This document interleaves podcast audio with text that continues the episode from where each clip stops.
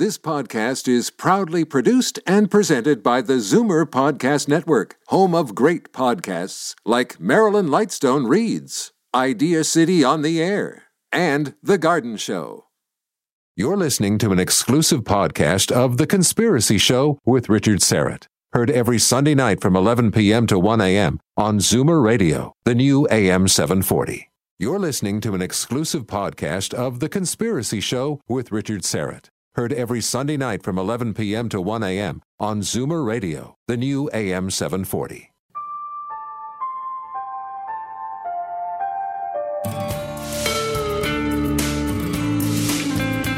We know the air is unfit to breathe and our food is unfit to eat. We sit watching our TVs while some local newscaster tells us that today we had 15 homicides and 63 violent crimes, as if that's the way it's supposed to be. We know things are bad, worse than bad. I want you to get mad. I want you to get up right now and go to the window, open it, and stick your head out and yell, "I'm as mad as hell, and I'm not going to take this anymore! I'm not going to take it anymore! I'm mad as hell! I'm not going to take it anymore! I'm not going to take it anymore!" Live from Toronto, Canada, The Conspiracy Show with Richard Serrett from Zoomer Radio, AM 740.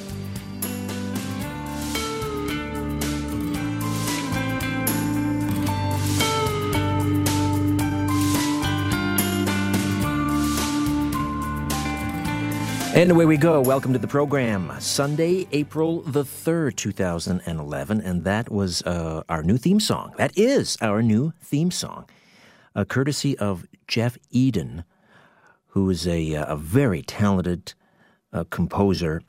And he runs a studio, I believe, in the West End of Toronto. It's called Studio 8.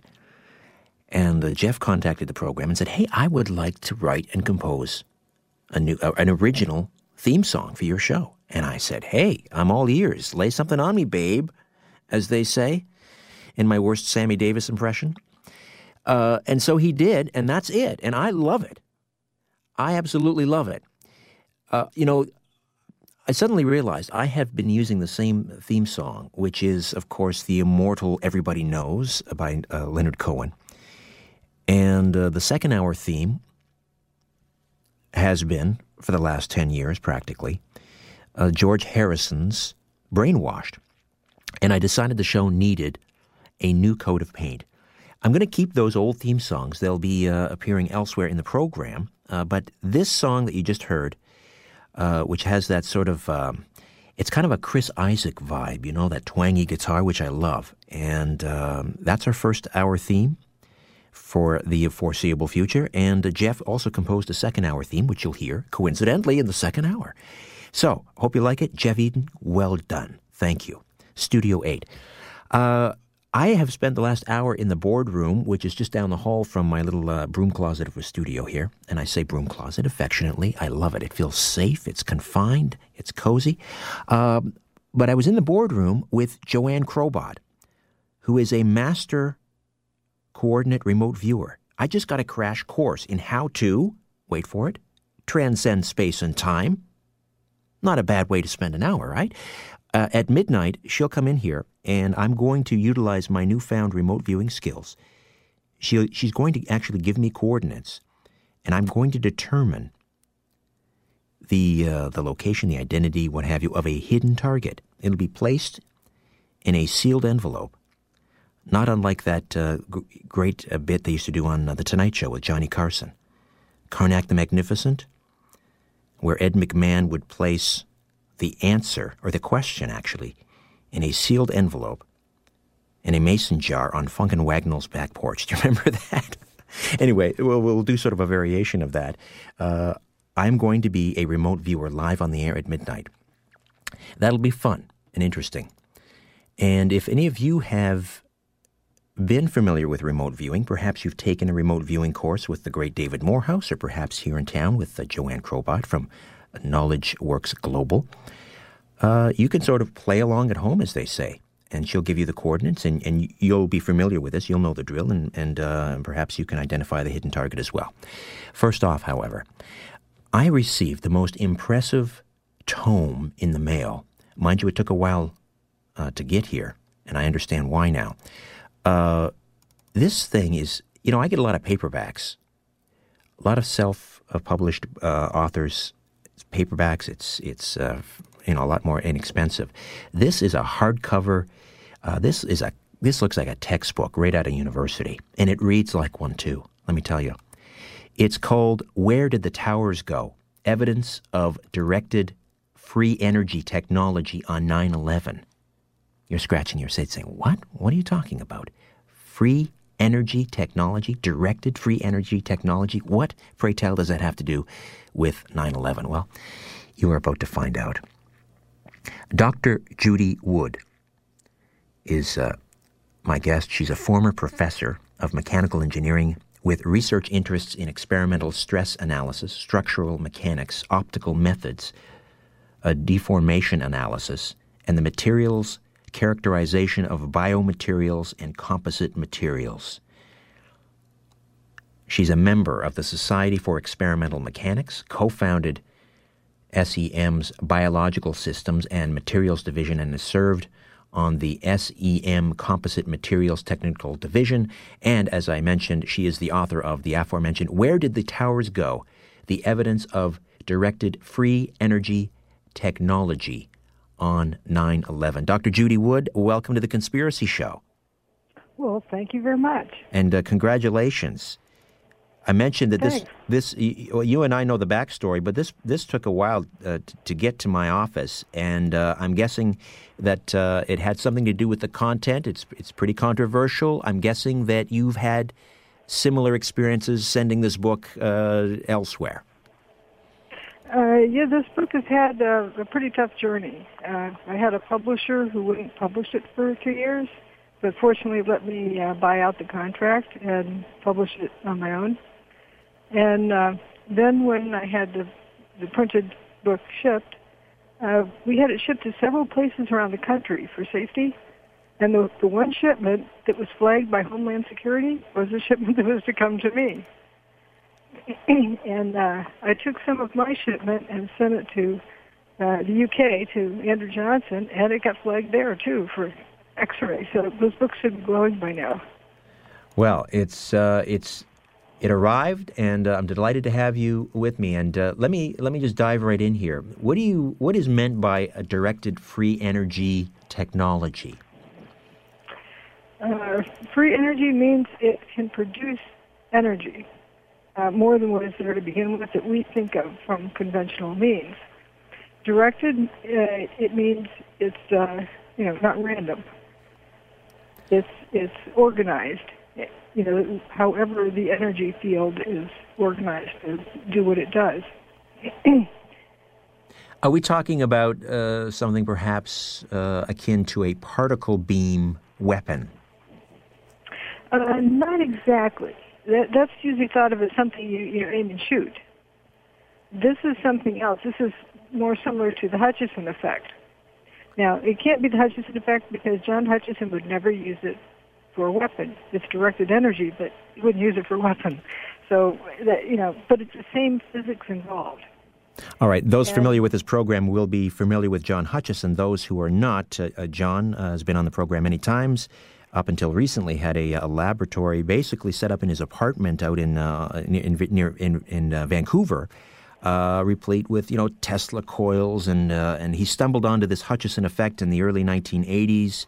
Essentially, flipped a switch, created some sort of a field which had all sorts of strange effects. It could turn a solid piece of metal into jelly. It could there was sort of an anti-gravitic effect. Heavy objects would suddenly rise into the air, all these sorts of things. So there's some relationship between this directed free energy and the Hutchison effect. But, the premise of the book is that this technology, in effect, was used to bring down, or as you like to say, disappear the Twin Towers. Is that right? Yes. It destroyed the towers. Justify them. A new technology needs a new name to describe it. A new phenomenon needs new names to describe it. Dustify them. Yeah, it turned into dust, so dustification seems like a pretty good term. Now, the again, I come back to the how impressive this book is. I mean, this book must have been very expensive to produce. I mean, the color pictures, glossy finish on the pages. This is, I mean, you've poured your life, and I'm guessing quite a bit of your own savings into this work. What are you hoping to? I mean, is this your legacy, Judy? Why would you? Well, this is information that is needed, and as I said, it's, you know, in the 2000 presidential election, it was just determined by the Supreme Court. You know, it went belly up, but they said, well, we'll fix it for next time. In the 2004 presidential election, the same thing happened, and I realized the grown-ups aren't going to fix this, nor are they going to fix 9/11. Whose responsibility is it to fix it? And I decided it was, you know, mine. It's each one of our responsibilities to determine our future, what goes on in this world. If you see something going bad, off, or wrong, do you just sit by and say, it's somebody else's job to fix it? I want to go make money. When we come back, we're going to take a time out here. When we come back, we'll get you to walk us through some of the evidence, which is documented in minute detail in the book. Where Did the Towers Go? Evidence of Directed Free Energy Technology on 9/11. Dr. Judy Wood, former professor of mechanical engineering. What she's saying is, forget the idea of a plane hitting the buildings on 9/11 and the ensuing fire damage, the collision damage causing the towers to collapse. She's saying even forget the idea, which has been obviously given a great deal of attention, forget the idea of controlled demolition, that explosives were placed inside the building. She's coming at this with an entirely new theory, well documented with incredible evidence, and that is that a directed free energy weapon was used to dustify the Twin Towers, to disappear the Twin Towers. The Conspiracy Show. My name is Richard Serrett.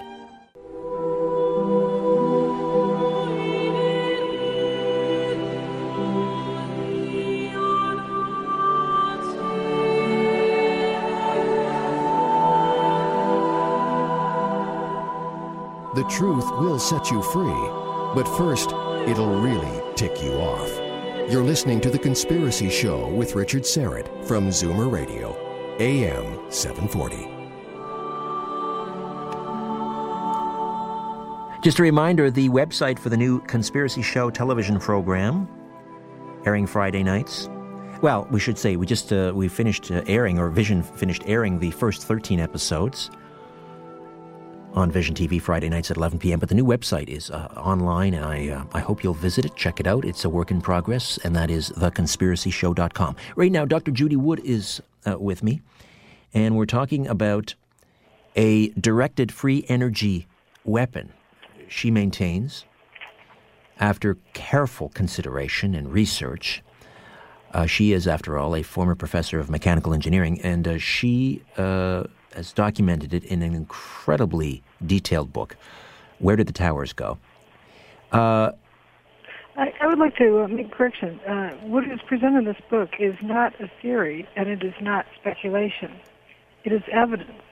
It's a body of empirical evidence that must be explained in order to determine what happened. And once you review all of the evidence, it becomes very clear what happened. It's easy to conclude. So it's not a theory, or it's not, you know, any kind of, you know, guesswork. No, I certainly wasn't suggesting it was guesswork. Yeah, it's a frequent mistake that a lot of people make. So they don't realize it when they make it. All right, fair enough. Just like directed energy weapons, they think of laser beams from space, and I've never considered that. The evidence contradicts laser beams from space. Okay, although there is, do you not suggest that this type of technology, this directed free energy technology, may have come out of the Strategic Defense Initiative back in the 80s under President Reagan, the Star Wars program? Yes, they studied energy weapons, but it doesn't necessarily mean that it's in space or in orbit or anything else. Fair enough. It's a totally new category of weaponry that we normally don't think of. And we don't have, you know, I specifically don't put a name to it because it, no matter whose technology it is, we know that it's classified technology. And classified technology, by definition, is not in the public domain. So we would not know the name of it. And I've often heard people refer to terms like HARP or scalar weapons, Trojan physics, Nazi bill, hyperdimensional physics, various catch-all terms that they use just to explain away something without really explaining the evidence. All right. And, you know, the full capabilities of whatever was used, we would not know in the public domain. So naming it is sort of like pulling a veil of mystery over it, just sort of like explain away as the ultimate boogeyman, rather than if you look at what it does, and that's the important thing, what it can do. All right, let me direct people also to your website, which is drjudywood.com, and that's the short form for doctor, of course, D-R-Judy, J-U-D-Y, Wood, W-O-O-D, drjudywood.com. And there you outline some of the principal evidence that must be explained. And let me just throw some of these out at you, Dr. Wood, and you could explain what is meant by them and how the directed free energy weapon might explain them. The one that jumps out to me immediately is that the towers underwent mid-air pulverization and were turned to dust before they hit the ground. How would a directed energy weapon have explained that? If you look at the, you know, I've been to visit John Hutchison on more than one occasion, and I've witnessed his gizmo, whatever you want to call it, causing things to turn to dust. Sometimes it causes them to turn to jelly, as you pointed out. It causes them to sometimes levitate, or sometimes just fume into fumes, you know, into dust in the midair. All of these characteristics are seen at the World Trade Center. And if you look at some of these, what I call them wheat checks, you know, the outer prefab units of 3 columns tall by, 3 columns wide by three stories tall, you see these things flying through the air, and they melt like ice cream before they hit the ground. They turn into dust. They just dissolve away. That needs explaining. It's not hitting anything but air. Air does not cause steel to turn to dust. Okay. My one retort on that would be, from what I understand now, which I may not have understood prior to talking to you before, was that aside from the floors, there was very little concrete in the building. There was a great deal of drywall, which would allow them to build the structure so high. It also might account for why it collapsed in the way it did. Is it possible that the pulverization that you're talking about and the incredible amounts of dust and so forth, that could be explained by the fact that much of the building was simply constructed of drywall? What is seen in the evidence is not explained by that, because if you have just a piece of steel wheat checks, just steel, no drywall, steel flying through the air, heading down towards this particular intersection. It never reaches the intersection because it's turned to dust before it gets there. The steel is turning to dust. Okay. The steel. All right. Well, that's a different matter. All right. The other... It's like an Alka-Seltzer tablet just effervescing and frothing up. Okay. That is intriguing. Now, the other thing I want to throw it at you is the seismic impact was minimal, far too small based on a comparison with the Kingdome controlled demolition, the Kingdome that was brought down in Seattle. Okay, so you're saying the seismic impact was minimal, far too small based on a comparison with the Kingdome controlled demolition. Explain what you mean by that and how that could be explained by, again, directed free energy. Precisely. That is one of the most important things. The bathtub was, towers were built actually in the Hudson River. And there's this dike kind of built around them they called the bathtub or slurry wall that held the Hudson River out. It was built down to the bedrock, which is 70 feet below the water table. And they were so worried about damage to the bathtub wall that when they took down the remnants of Building 6, they pulled it down with a cable. They were afraid to use any kind of explosive because it would blow a hole and it would devastate Manhattan. You'd flood all of the underground, all of the subways and everything else. So protecting the bathtub wall is very important. And a couple of days after 9/11, they brought in earth-moving equipment, and that earth-moving equipment damaged the bathtub wall more than having two 500,000-ton buildings, quote, slam on it. Something's wrong here. And the biggest smoking gun is indeed Building 7. The seismic signature for Building 7 was non-existent at some of the seismic stations. It could not be picked out of background noise. And the ones that could pick it up, okay, if you use your imagination, you can kind of guess, but they couldn't even tell when the T wave arrived, the first wave. It made the seismic signature the equivalent of a jackhammer. And this is 47 stories. Each story is the size of a football field. It should have been like raining dump trucks down. The video cameras around that picked up the audio sound didn't pick up this crashing sound. You could hear voices down the street. And the stuff didn't even spill across the street. The post office, the sidewalk was still bare. So in other words, when you have those 210-story buildings collapsing to the ground at an almost free-fall speed, there should have been a very loud bang, and there wasn't, because you're saying those buildings essentially were pulverized from the top down. Yeah, the towers. Building 7, it looked like it was dissolving all afternoon. You saw all of this material steaming out of just one face of it. I'm sorry, let me just back up and make sure I heard you correctly. Did you say Building 7 was essentially dissolving all day? All afternoon, yes. My word. All right. Dr. Judy Wood is with us. That's the one that made essentially no seismic impact whatsoever. All right. Listen, we're going to take a timeout. When we come back, I want you to address the toilets. The toilets. No toilets survived, or even recognizable portions of one. Why does that matter? We'll find out. Dr. Judy Wood, Where Did the Towers Go? Get on board. Questions and comments, 416-360-0740. Toll free from just about anywhere, 866-740-4740. You're listening to an exclusive podcast of The Conspiracy Show with Richard Serrett. Heard every Sunday night from 11 p.m. to 1 a.m. on Zoomer Radio, the new AM 740. Where Did the Towers Go? Evidence of Directed Free Energy Technology on 9/11. Dr. Judy Wood, the author. You were a former professor of mechanical engineering. Where, Dr. Judy Wood? At Clemson University. Clemson, all right. Very quickly, before we get back into the evidence, you had was it a graduate student that was working with you on this, and that individual was murdered? Is that correct? Yes. Can you tell me a little bit about that? That student told me that 9/11 is about free energy. I was still back working on my billiard ball thing and trying to convince people it's the official story. Something wrong with it, you know, because look at the billiard, you know, the timing issue. And he said, no, it just has to do with free energy. Nothing's more important than this. And he told me about his uncle, the inventor. Right. He was going to tell me more about it when he got back from his spring break. Well, he didn't get back from his spring break. And it was a year and a half later or so where I realized who his uncle was.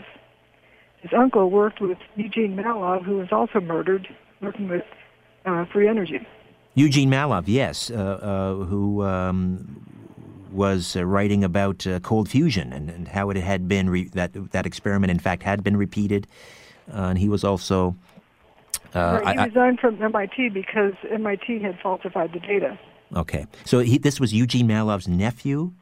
No, this is Eugene Mallove's partner. Son. When Eugene Mallove resigned, he set up this New Energy Research Foundation.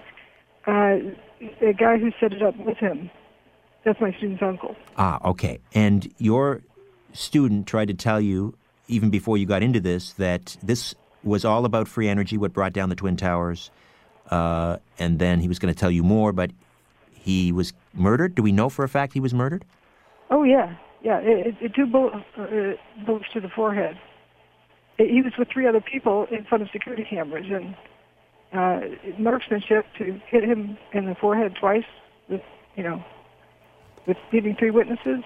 Is that what, I'm sorry, Judy, is that what set you down this path, that once your student was murdered and you knew he was about to tell you something, you decided to pick up the pieces and run with it?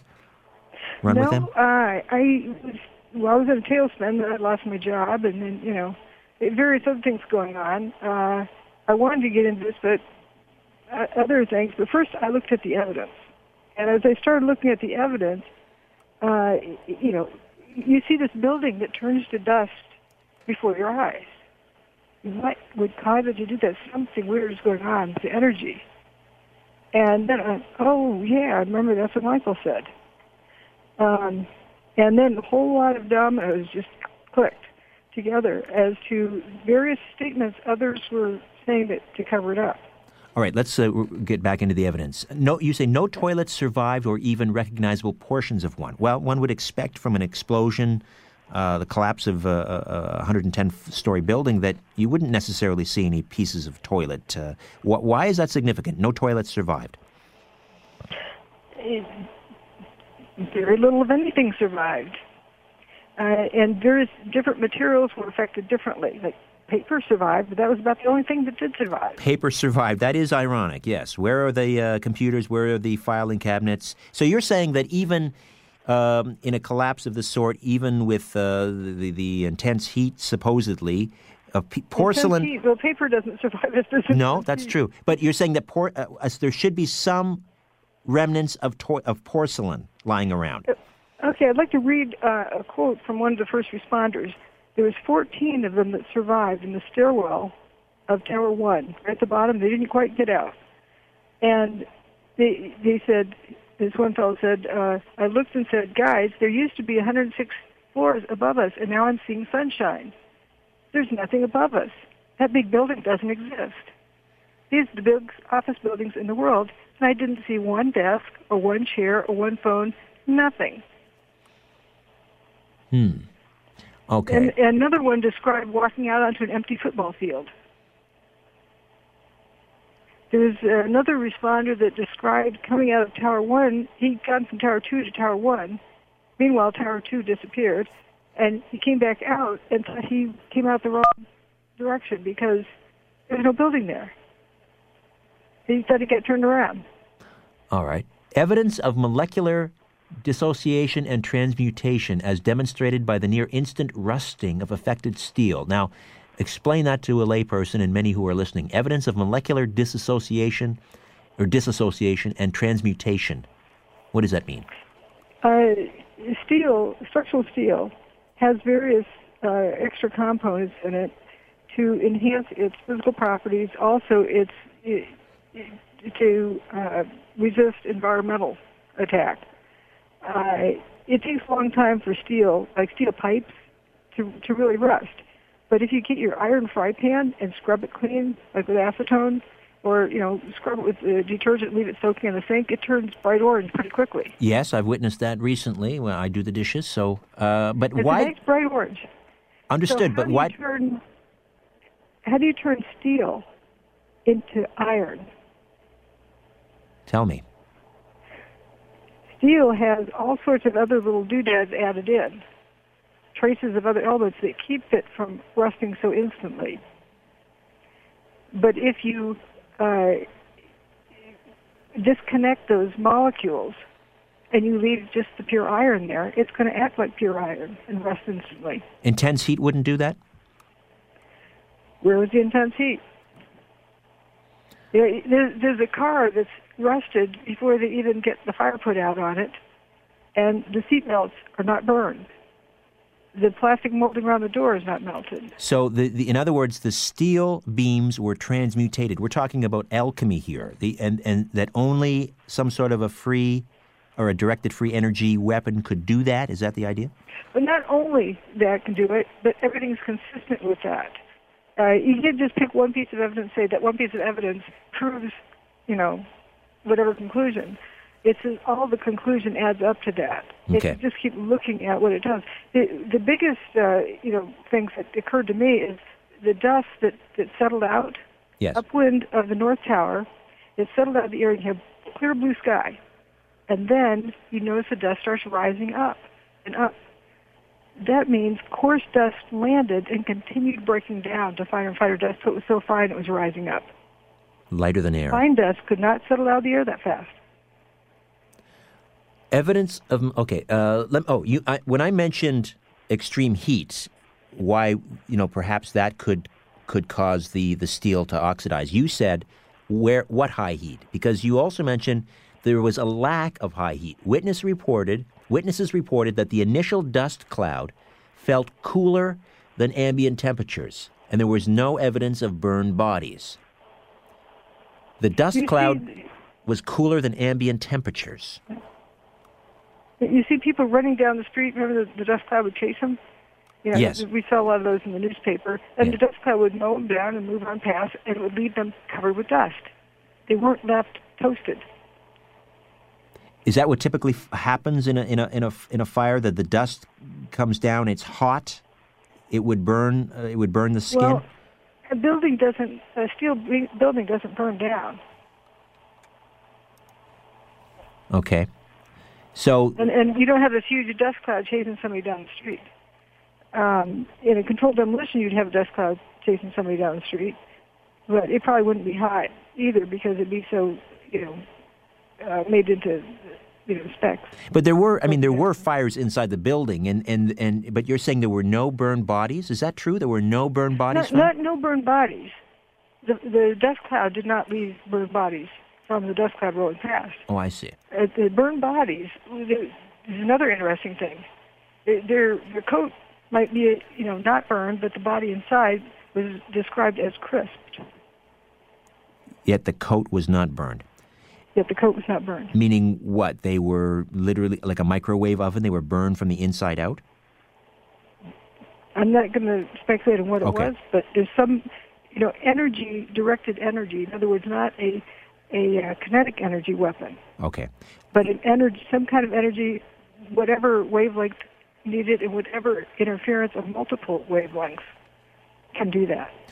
Dr. Judy Wood is my guest and a former professor of mechanical engineering at Clemson University and the author of Where Did the Towers Go? Let's grab a quick call here. And we have Craig in Alliston. Good evening, Craig. You're on the air. Hello. Hi.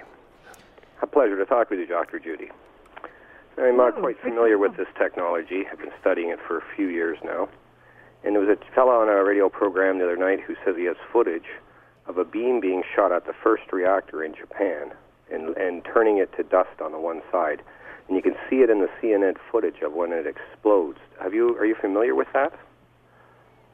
No, and I don't want to really speculate on anything. There's a lot of he has the actual footage from the newsreel and has slowed it down and taken it from their time footage. He hasn't created this image.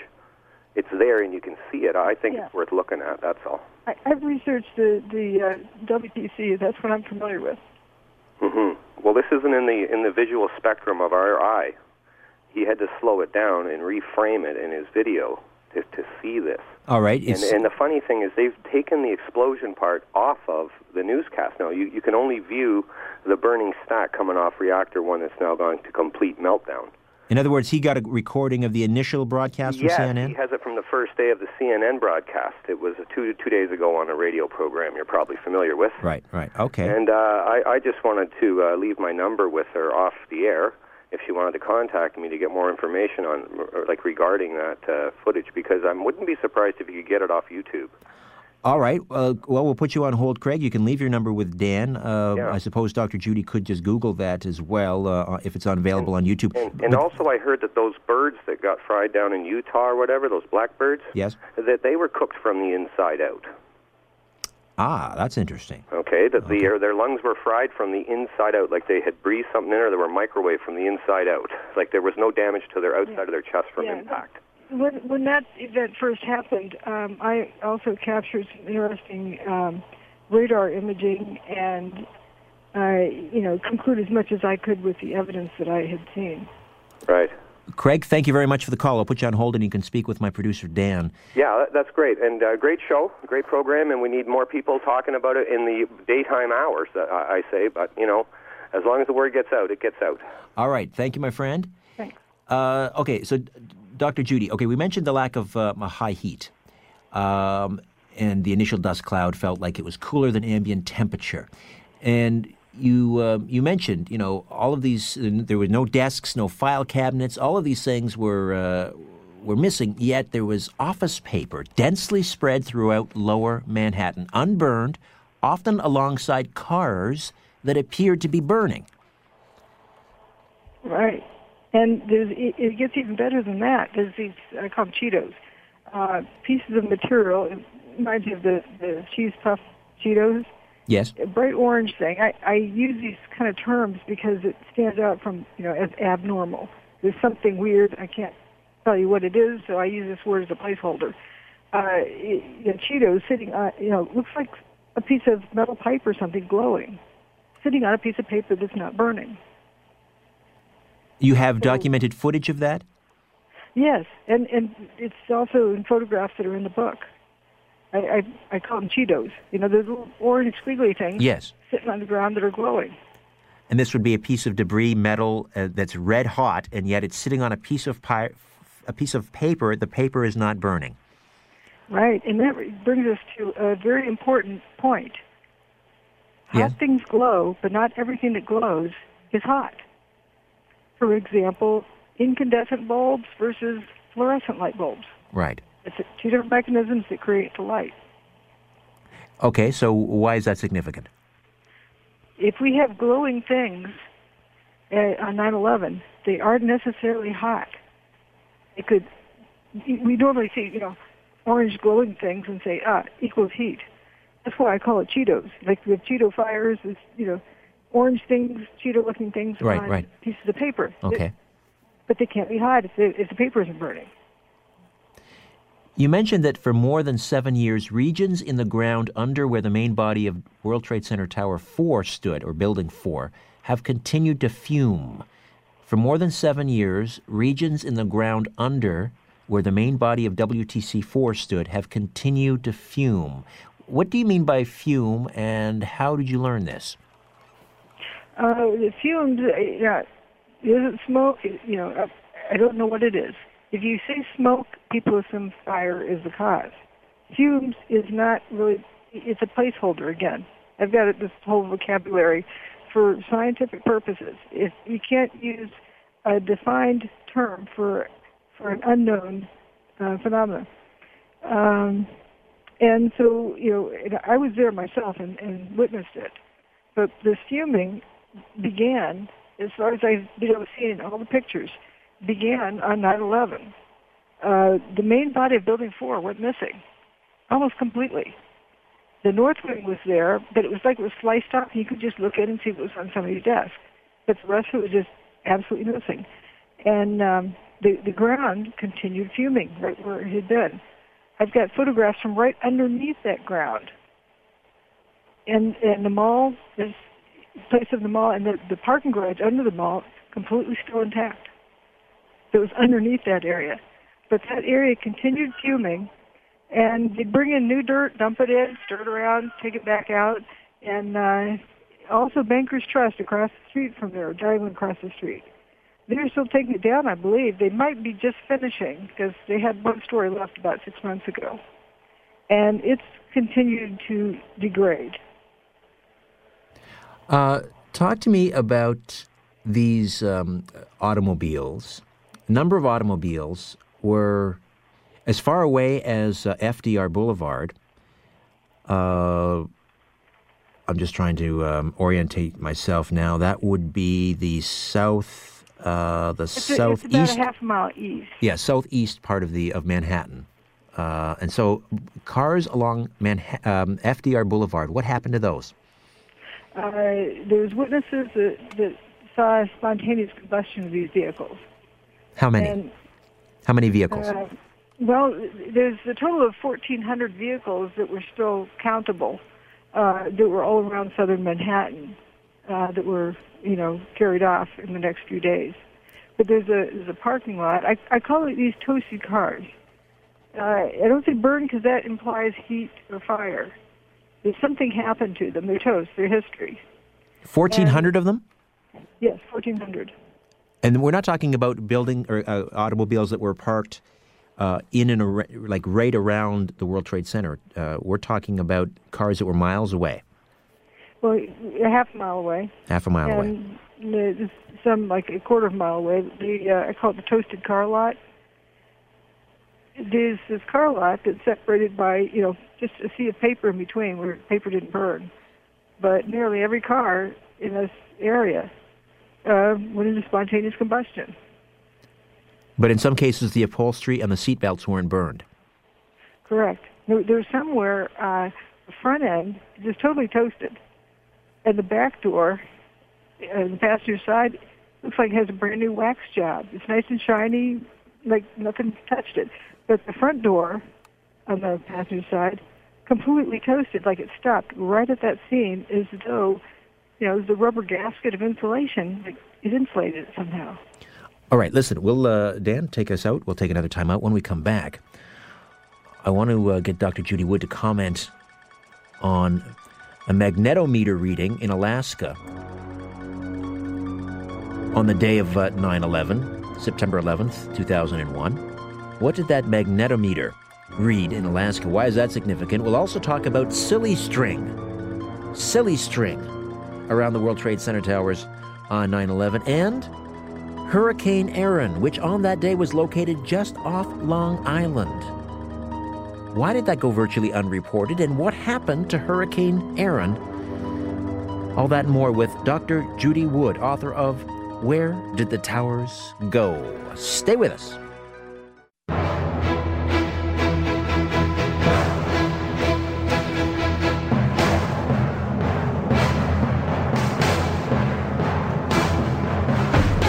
If you're sure your phone isn't tapped, call now. 416-360-0740 or toll free in Ontario at 1-866-740-4740.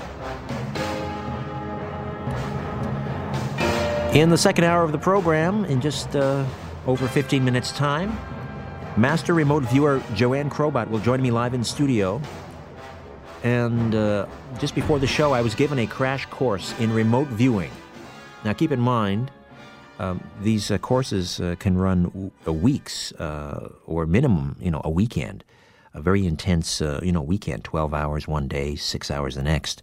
I was given a 1-hour crash course in the boardroom just prior to the show, and we're going to do an experiment after midnight to see if I can, using my new remote viewing skills, identify a hidden target. And if some of you at home listening are familiar with remote viewing, you'll also hear the coordinates given out over the air, and perhaps you can help identify the target as well.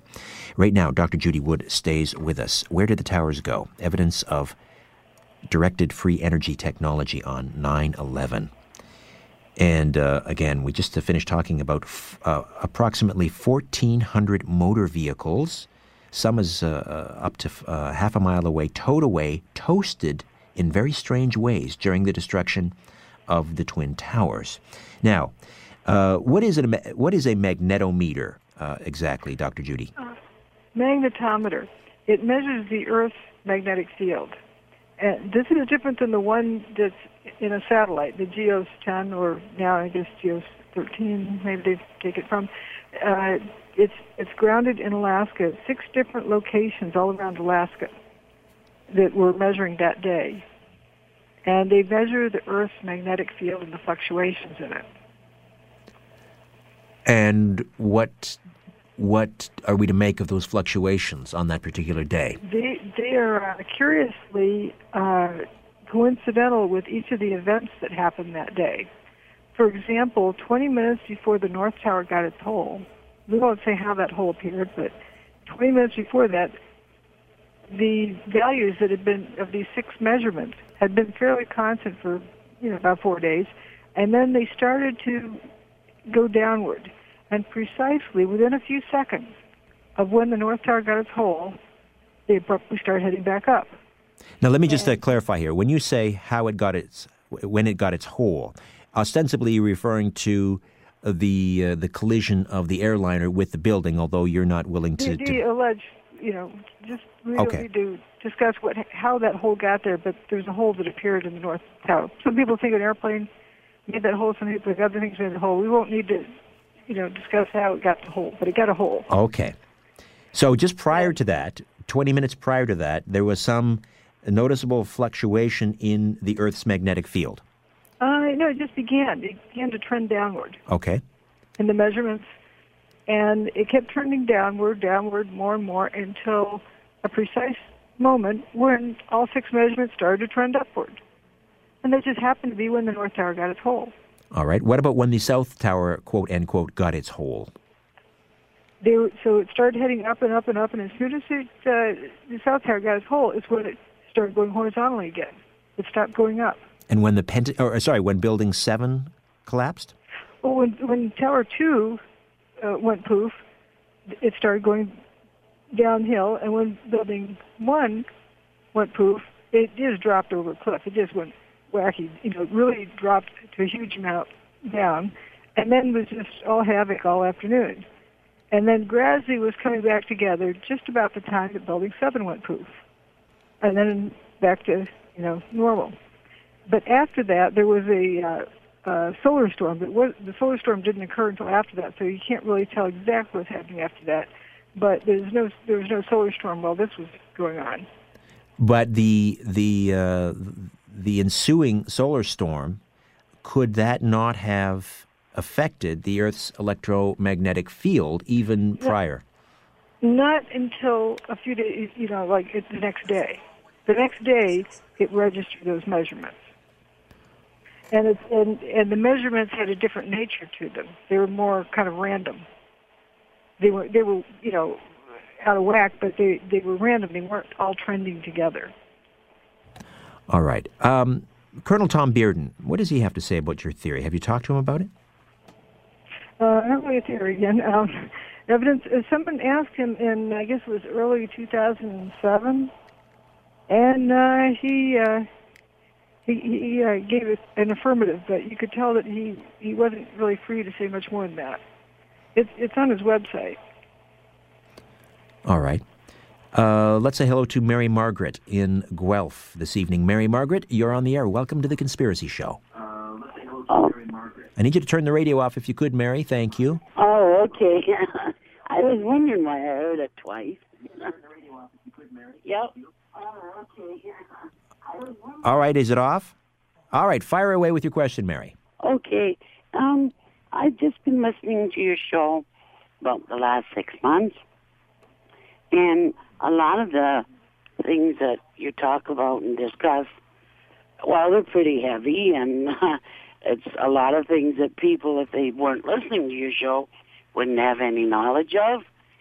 And sometimes some of it's pretty scary. Now, you have Dr. Judy Wood on tonight, and then of course yourself. Are you not at times afraid for your well-being or scared for even your life with divulging all this information to the public? Like, I worry about you.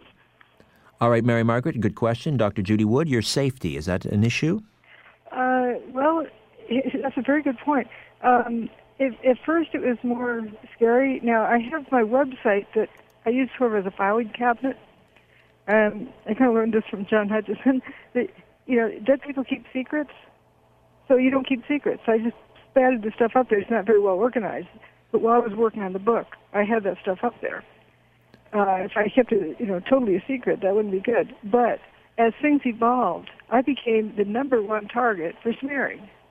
Smearing, distortion, weird, you know, all sorts of weird stuff. You mention my name in any forum, and, oh, she's totally discredited, she's an idiot, she's ugly, she's...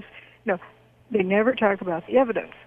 Or if they say that what Dr. Wood said, or what, whatever they want to call me, if they don't call me Dr. Wood, they're not that respectful. When they, you know, pretend to be discussing what I say, they distort it. Say, oh, ray beams from space, and they're impossible. I didn't say they were possible. I didn't say that's what did it. They can't debunk what I present, so they make up a new story that they can debunk and say she's all discredited. But that is what has kept me safe. Yes, I was going to say that in and I don't mean this in a very in a disrespectful manner, Dr. Wood, but you have become the straw man argument for those who cling to the official version. They'll say, oh, wait a minute, those conspiracy people, they're crazy. Haven't you heard Dr. Judy Wood speak about, laser beams destroying the buildings? Oh, come on, they're all crazy. So, yes, in a way, you are useful to them. It's not so much the people who claim the official story. It's the people who cling to thermite or whatever who say that I discredit, the movement. Well, I'm not part of the movement, so, the official story discredits the movement. But they create so much noise, and all of this noise is a turnoff. So till the person who's trying to find out what happened just throws their hands up and walks off. The authors of the official 9/11 report and the other official report. What is the connection between those authors and directed free energy technology? The contractors for the NIST report. The NIST report, thank you. I had a brain, a senior's moment or something. I don't know. Yeah, I know what you're asking, though. Congress mandated, this was mandated by Congress to determine, quote, how and why the towers collapsed. But NIST decided not to do that. Instead, they talked about what happened, about what the towers were made of and everything before the towers started to come apart. And they admitted this to me when I submitted a request for correction, saying the buildings, their explanation violates the laws of physics. And they said, well, it can't because we didn't analyze the collapse. We only analyzed the building while it was still standing, so it couldn't have violated laws of physics.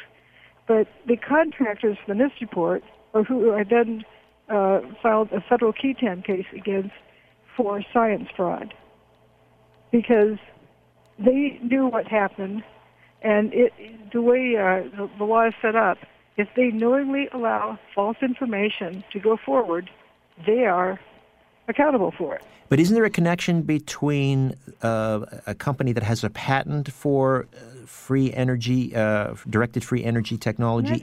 Not just a patent. The defendants in my case were basically the military-industrial complex, and some of the largest developers and manufacturers of energy weapons. ARA, Applied Research Associates, they had at that time a contract from the U.S. government, they may still have it, to understand everything, to know everything about any weapon of mass destruction that's being developed or has been developed. So, in other words, their job to know about such technology, not only about such technology, but about whose technology was used that day. And if my case had gone forward, they would have been put under oath. So they'd either lie, confess, or plead the fifth. Not confess, but tell the truth. I do not know who did it, but I know they know. All right. Hurricane Erin was located just off Long Island on 9/11. It went virtually unreported in the days leading up to 9/11. And including, apparently, the omission of this hurricane on the morning weather map, even though a portion of the Atlantic Ocean was shown on the map. What's the connection between Hurricane Erin, which I believe was like a 3-level hurricane? Yes, you're right. Three. Level 3 and the collapse of the World Trade Center buildings. Hurricanes, a big weather system like that, produces field effects. The field effects occur outside of, from the middle of the hurricane on outward to beyond where the cloud cover is. That's why you can tell where a hurricane is going by which birds leave town. They know the hurricane's going to come there, so they leave town because they can sense it. If they don't get caught in a hurricane. And on 9/11, we had reports of thunder at JFK, LaGuardia, and Newark airports. All the major airports surrounding Manhattan. And everyone thinks it was being a nice, clear day, but this is evidence of field effects. So you have this strange electrical air, volume of air, the space in just outside the perimeter of the outer bands of the hurricane.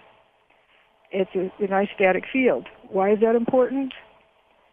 Again, is this just coincidence or what? Well, if you look at what hurricanes do and what weather systems do, and also how John Hutchison creates the Hutchison effect. He uses either a Van de Graaff generator or a Tesla coil to create a static field that interferes radio frequency signals within that static field to create the effects. Okay, but so just so I understand here, because I'm not quite, it's me, it's not you. I don't quite get the connection. Are you saying that Hurricane Erin, which again was really not mentioned in the weather forecast, even though it was just miles off of Long Island. We're talking about a hurricane, a 3-level hurricane, miles off of Long Island. It's ignored by the weather reporters that day because why? It was created by the same technology that brought down the World Trade Center towers? I don't know what was in their minds, but I do know it was played down to an amazing degree, because we've seen various other hurricanes approaching the East Coast before, and people worry about if they should evacuate Manhattan or not. And this one didn't. Folks weren't alerted to that on 9/11. This one didn't come ashore, so why? Well, this isn't about it coming ashore. No. If it stops right outside of town, there's going to be huge storm surges, and Manhattan is at sea level. Right. And it's going to be flooded. JFK is right at sea level. It's going to be flooded. You're going to have some horrendous problems, and in case the hurricane stalls out there a little bit too long before it turns around or goes wherever it's going to go, might you want to rent a car to make sure you can get out of town? So, again, just so I understand, are you saying that Hurricane Erin then was likely one of the ancillary results of activating this directed energy weapon? No, Hurricane Erin created a static field. Okay.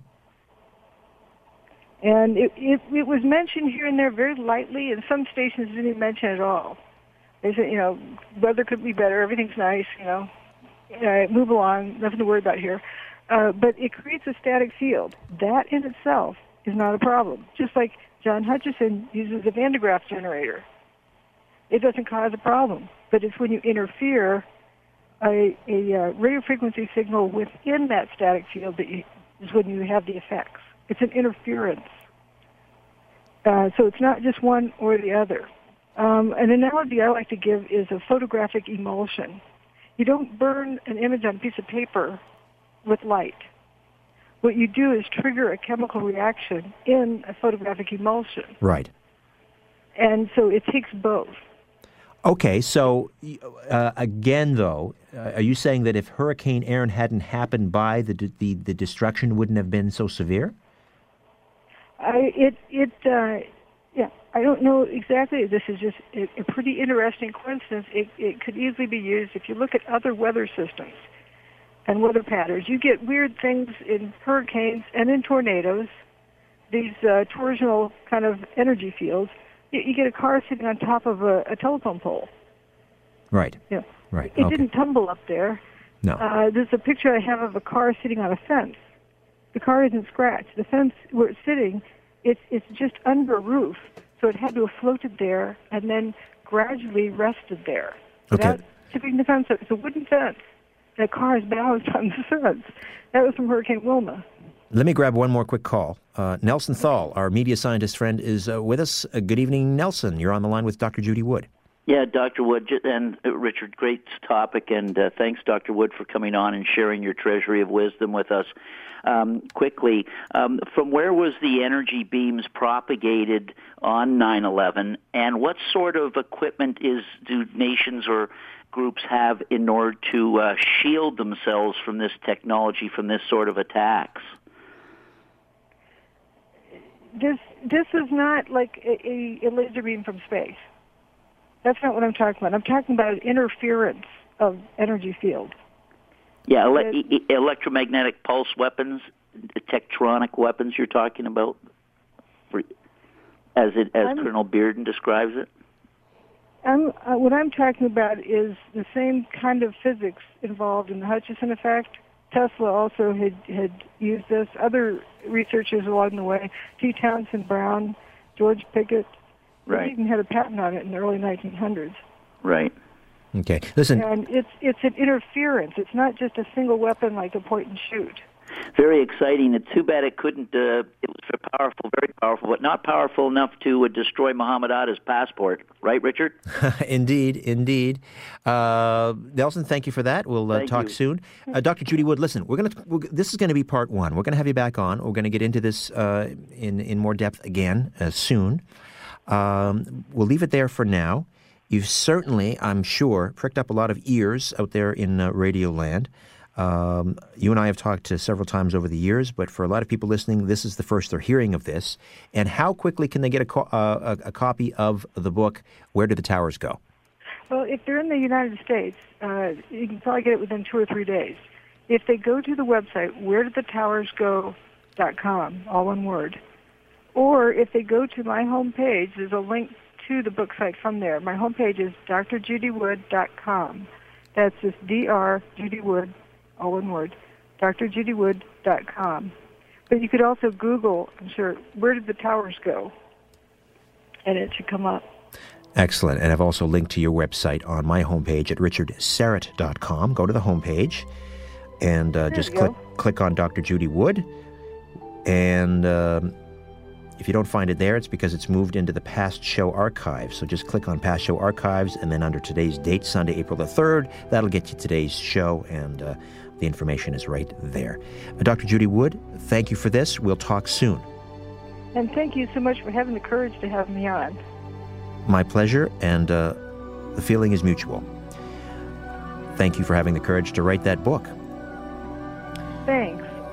Bye-bye. Bye. All right, when we come back, Richard Serrett, able to transcend space and time? We'll find out when I'm joined in studio by a master remote viewer. You're listening to an exclusive podcast of The Conspiracy Show with Richard Serrett. Heard every Sunday night from 11 p.m. to 1 a.m. on Zoomer Radio, the new AM 740.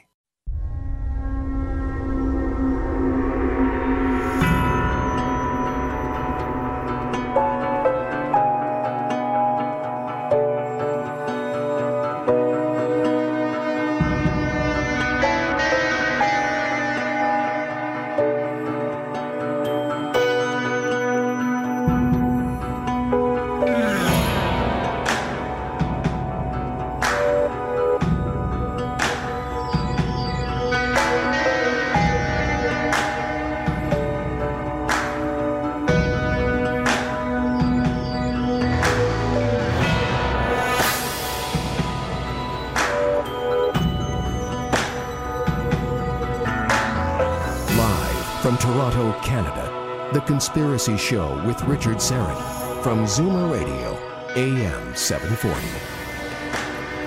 We have a guest, and I need to tidy up because it's only proper when you have some company you straighten things up. We've got a lot of paper.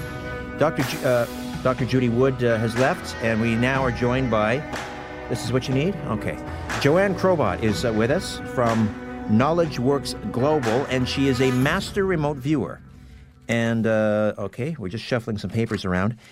We are about to embark on a, we're going to do an experiment. I don't know if this has been done on the air. About a year ago, Joanne Crobot was with us, and in the adjacent studio where Dan sits, it's a much larger studio in there, Master Control, we call it, we had 3 or 4 volunteers.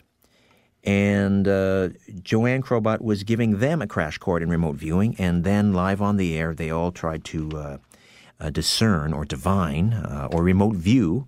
What do you need that pen? Okay. Remote view a hidden target, which turned out to be the Taj Mahal. Well, we're going to do that again tonight, except I am the guinea pig. I am the remote viewer. And an hour before the kickoff of the program at 11 o'clock, I was in the boardroom down the hall getting that crash course in remote viewing. Okay, that being said, we welcome to The Conspiracy Show once again, Joanne Crobot. Hello, Joanne. Hi, how are you? I'm well, thank you. Good. I've got my alpha waves going, which is where I need to be. My alphas, no, my beta waves or my alpha waves? Your beta and alpha, we're going in between. Okay, we're gonna sort of ping-pong back and forth between my alpha and my beta, yes, which means my alert, occasionally agitated state. And the beta waves would be sort of sleepy. I have twin 4-year-old boys. I'm ready I'm tired. So yes, that's where I'm at. You know, it's what I've learned. A remote viewer is like a great sinker ball pitcher. Sinker ball pitchers. Do you remember Jim Acker with the Toronto Blue Jays? He was always good when he was only working on like a day rest. When he was slightly tired, the sinker ball would have more action on the ball. So a remote viewer, it's good to be a little tired. Yeah. Okay. Well, I'm in prime remote viewing zone then. Let's just walk us through what we did in the boardroom an hour ago. Sure. Let me take you through. What I'll use is that the content that I the structure that I showed you, rather. And it'll give you kind of an idea as to what's going on. What we did, what Richard and I did, was we went through really the structure of how to do a remote viewing session. And as David Morehouse always said from the walls of the remote viewing unit in Fort Meade, Maryland, content be damned, structure is everything. So if you're stuck, follow the structure, which is what we teach in the class. It's very, very important. Right. The content isn't as important. If you follow the structure, you'll get the content. Okay. The structure is more important. And when we follow this structure, this kind of cheat sheet that I made up for you, you will get information. And whatever you get is great. Doesn't matter if you get one thing, 10 things, 100 things, doesn't matter. Images, whatever. Sensory information, tactile, olfactory, auditory, right. Taste, right. Images, right. Visual images. Okay. You may see colors, you may see objects, you may see people, you may see something you're not even sure of. You just draw it, you describe it, and that's all you're doing. You're just commentating basically on it. Okay. All right, so what's the next stage? So what we're going to do is we're going to do coordinate remote viewing, which is a series of numbers, 4 numbers. And we're going to do a target that's associated to those numbers. Now, those numbers have no meaning. Right, they're random. No intrinsic meaning. Right, I chose them, they're random. And you just assign those to whatever the hidden target is. Yes. The hidden target is in an envelope, a sealed envelope? Where is that? It's envelope? Right here. Can I see it? Yeah, you can see it. You can touch it, but you can't open it. We're watching him, Dan. Dan, that's a sealed envelope. He's giving us the thumbs up. I cannot see through it. I can hold it up to the light. I can't. I won't hold it up to the light, but I can't see it. Yeah, you can't see it. Okay, so that. Let me just theater of the mind. There, that's radio. There's the envelope, and it's on the desk in front of Joanne. In that envelope is a piece of paper, and you've written down the hidden target. Yes, it could be a person, place, or thing. All right. That's right. Because again, remote viewing is the learned ability to transcend time and space, to travel, to view persons, places, things, events in the past, present, or future. Okay. Now, when I'm again, ping-ponging between my alpha and beta waves. We call it porpoising, but ping-ponging works too. All right. Habeas porpoise. And you're going to give me the coordinates. And using those coordinates. Now, am I literally transcending space and time? Am I bilocating to this target? If let's say, like last time, it was the Taj Mahal. Am I actually bilocating? You're picking it up. You're picking up that signal. You're picking up the signal. I've created this target. See the numbers on this envelope? Yes. That's going to be your coordinates. Those are my coordinates. They are your coordinates. Okay. And when we actually do the session. And that's what's connected to the target. When I thought of the target, I gave it these numbers. Okay. And my intention goes into these numbers. All right. My intention is the target, and those are the numbers. All right. Okay. And you're going to pick up whatever you're getting from those numbers. All right. We'll take a time out. We'll come back, and we'll get you to walk us through the structure of coordinate remote viewing. And then I'm actually going to attempt. You're going to give me the coordinates. I will. And people might want to get some blank paper. All right, and then we'll take it from there. This is exciting. I'm about to transcend space and time. I'm about to remote view a hidden target, we hope. Again, if you're listening at home, if you're familiar with remote viewing, perhaps you've taken a course with Joanne Crobot, perhaps the legendary David Morehouse, author of Psychic Spies. Was that it? Psychic Warrior. Close. Yes, who was part of the CIA Stargate program. Again, the U.S. military, the CIA, the Russians, all invested millions of dollars in this. They believed that they could train spies to remote view on the other folks, locate missiles, etc. Did you see men who stare at goats? I'm not about to stare at a goat, but I am about to remote view, and I hope you'll join me. Richard Serrett, The Conspiracy Show. Don't go away.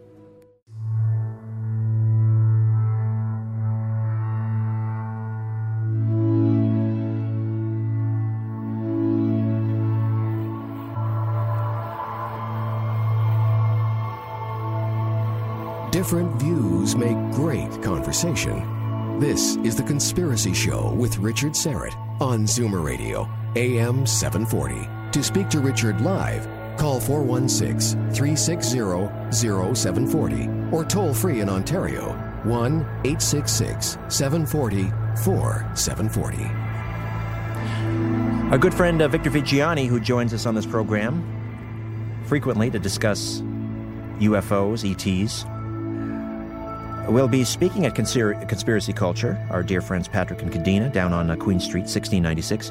The title of the presentation is called UFOs and Government Media Mendacity. How well are you being lied to? And again, that's Victor Vigiani, news director of Zealand Communication, and my co-pilot here on The Conspiracy Show. That is taking place on Saturday, April the 23rd. Again, Conspiracy Culture, 1696 Queen Street West. Saturday, April 23rd, from 7:15 p.m. to 9:15 p.m. Entry, $5. You can pay over the phone with a Visa or a MasterCard, or you can come into the shop to purchase your spot. Call 416-916-1696, 416-916-1696. I plan on being there. Again, our good friend Victor Vigiani, UFOs and Government Media Mendacity. How well are you being lied to? Very provocative title. And again, you can log on to conspiracyculture.com for more details. All right. Joanne Crobot is here from Knowledge Works Global, Inc., and she's given me a crash course in remote viewing, and we'll give you some details on an upcoming remote viewing course Joanne is offering. But first, again, walk us through how to become a remote viewer in 40 minutes or less. That seems ridiculous. To be able to, I want to learn to transcend time and space. Do you got a half an hour? That's it. Wow. Yeah, well, you know, that's why we do the class, because really there's a lot more detail that we're going to go into. Right. So the experience, I think, will be greater in a class. Yeah, it's an intense weekend. It is. Oh, it's very intense. It's like a Saturday 9 to 9 and Sunday 9 to 6. It's like boom, boom, boom, right. Boom, boom, target, target, target, target, and information, information. Right. I just got my learner's permit, but you give them the obstacle course and how to, defensive driving and all that. Okay. Exactly. Great analogy. What we're going to do is we're going to look at just, again, some structure that I talked about earlier, and that structure will take you through the target, basically. That'll give you some ideas as to what to do. So we're going to start off with a blank piece of paper. Got it.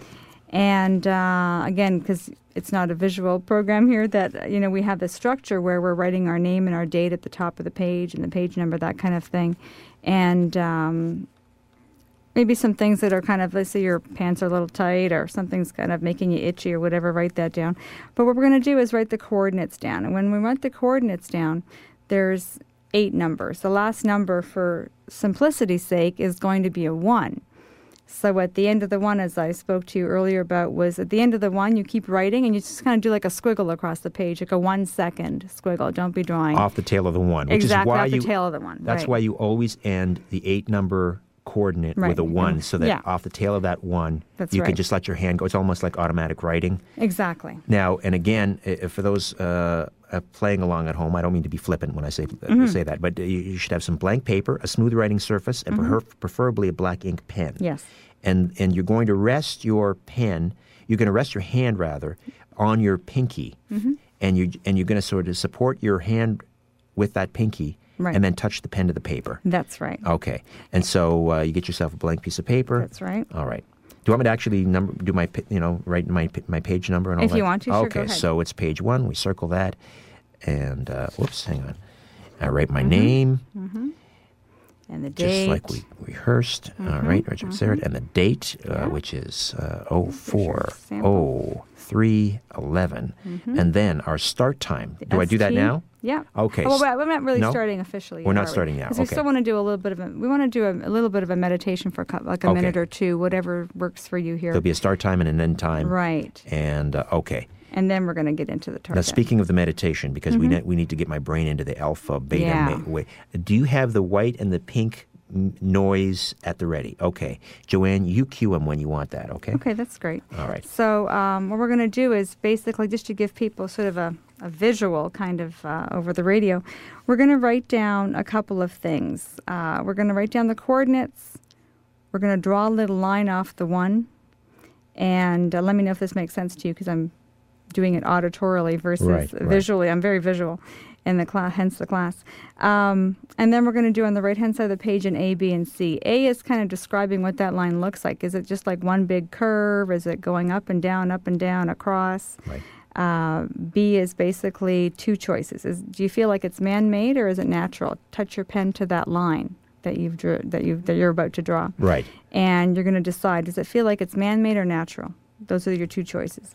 C becomes really kind of a structure. Is it a mountain? Is it water? Is it a structure? Is it land? Is it land-water interface, like a beach where there's sand and water? How are you getting those sensory perceptions? You're taking your pen and you're touching it down on that line. Yeah, you're putting your pen. You're dotting the line. You're putting little dots on the line to feel it, which comes off the back of those coordinates. And you call that a signal wave? We call that an ideogram. An ideogram. Yeah, an ideogram here. Okay, yeah, exactly. An ideogram. Ideogram. All right. Yeah. All right.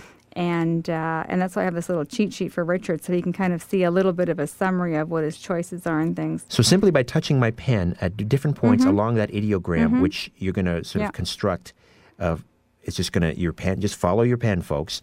That is going to start generating sensory information. And so I'm going to start writing that down. Right. Is it man-made? Is it natural? Is it a structure?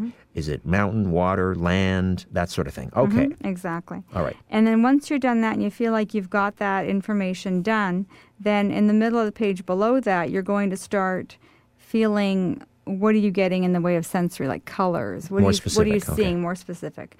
This is really like a stage 2 area where you're going to write down your colors. And is it rough? Is it gritty? Is it dry? Is it hot outside? Is it cold?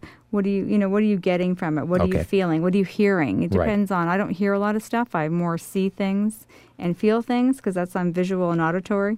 Visual and kinesthetic, pardon me. Auditory kind of comes after. Okay. I hear things rarely. But so just point one point at a time, color, just keep your pen smells. To the paper. Yeah, keep your pen, like make a little dot in the middle of the page below your ABCs and the lines and everything that you've drawn. And just kind of close your eyes for a second and see what you pick up. And whatever you pick up is okay. Okay. If you get a pink elephant, I don't care. It doesn't matter. Trust in that. Yeah, you have to just trust. And that's we talk about it in the class. That's why we do the class so intently, because people bring a lot of their baggage and their assumptions and things, and we don't want that here. That's not important. You're a conduit for the information. All right. Well, when it comes to flying, I don't check baggage. I'm simply carry on. That's right. I'm a carry on kind of cat, so not to worry. All right. That's so awesome. Great analogy. But that's how it works. And then once you get some sensory information, you may actually start seeing pictures, and that's fantastic. Draw the pictures. Okay, and draw the pictures. If you have any pictures to sketch, on the left, okay. And if you have any other notes to make, you write those on the right hand side. Exactly. Like if you see, like we were saying, if you see something like the CN Tower suddenly, we'll just write that on the right hand side and get that out of your head. Okay. Let me do a quick summary, and then we'll go to break. Sure. Okay. So blank piece of paper. Smooth writing surface, a black ink pen, and you write the page number, you write your name, the date, your start time, your end time, and if you have any before you even start, even before you get the coordinates, if you have any advanced visuals, you might just make note of that. You can say yes or no, or you might even write down what the advanced visual is. Sure. If there's any personal inclemencies or anything, just to be very scientific about it. If there's something, your boxer shorts are on a little too tight, or you've got tinnitus that's bothering you, anything like that that could skew the results, you might make a note of that as well. And then you're gonna receive your coordinate on the left hand side. You're gonna get those 8 numbers. You're gonna write those down. They always end with a 1.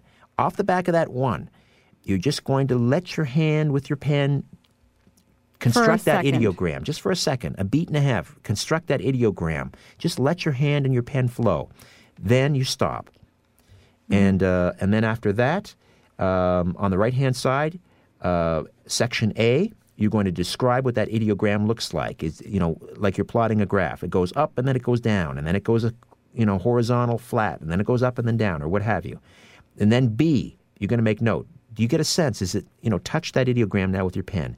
Is it man-made? Is it natural? Just very general impression. Is it a structure? Is it mountain, water, structure, whatever? That's the structures are part C. So A, describe the ideogram. B, a very general description of what you think the target is.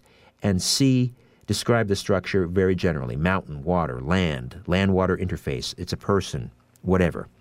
Okay, that's stage one. Stage two is about sensory data. You're going to actually make a dot with your pen and then close your eyes for a second and just write down sensory data, colors, smells, aromas, textures, temperature, hearing.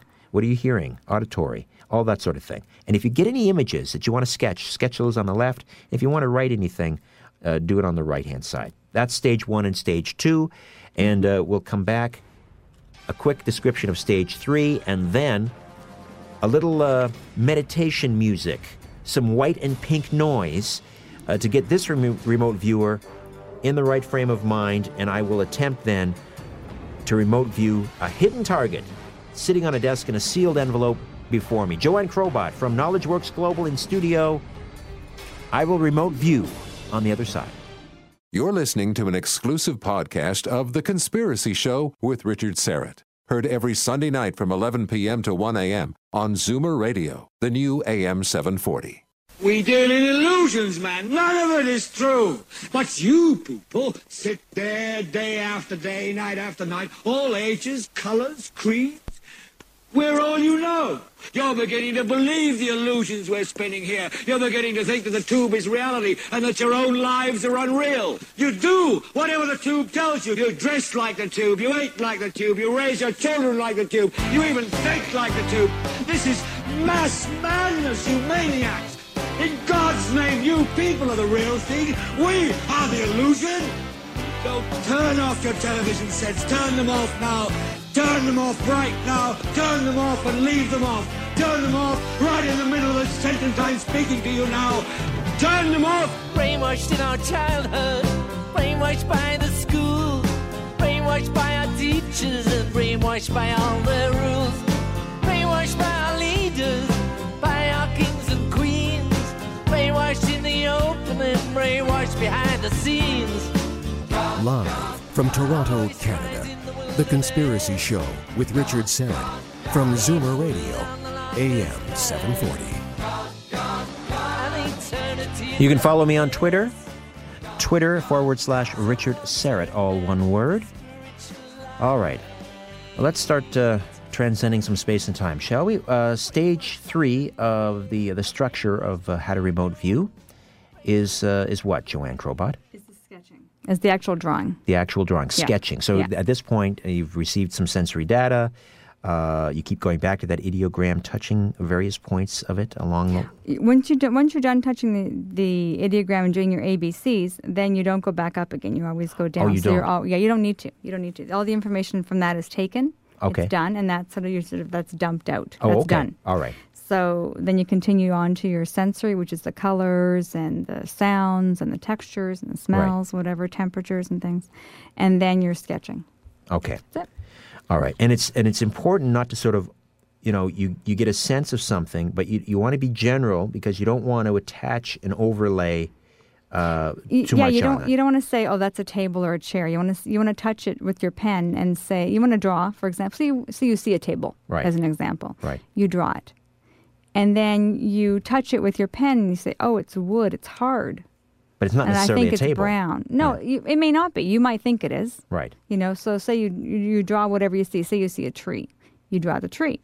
And then you say, oh, it's a green, and the bark is brown maybe, and it's large or whatever. Or you see a house. Okay. Maybe it's a white house with a red roof or something. You have to just describe, be very, very general about it. So you could say red, white stone or red brick, but don't call it a house. You can draw it, but don't call it a house. Okay. After we start doing the sketches, at what point am I ready to tell you what I think the hidden target is? Well, we can time you and do it that way. So we can say, okay, end session, and then you'll write down at the top of the page your end time. Right. And then we can compare notes. Okay. I want to see your session first. Okay. And if you want anyone to call in or whatever, we can discuss it. And then and then we can open the target later. Okay. Now, we need to get my alpha, beta waves going, so we're going to play, what, a little meditative? A little pink noise would be great. Okay. Why don't we, Dan, why don't we do, which one, the white noise or the pink noise? The white was harsher, so I don't know how it'll sound on the radio. Maybe the pink, whatever you think, Dan. Okay. Play the pink noise, and for those of you that are interested in remote viewing at home, just listen to this. And, sit back, relax. Okay, just for a few minutes or a few seconds. Yeah, just a minute or so, yeah. That's good. And this is getting my my brain. Should I be closing my eyes at this point? Close your eyes, yeah. So close your eyes, relax. Take slow breaths. That's good. Brain waves are going from beta to alpha. Relaxing.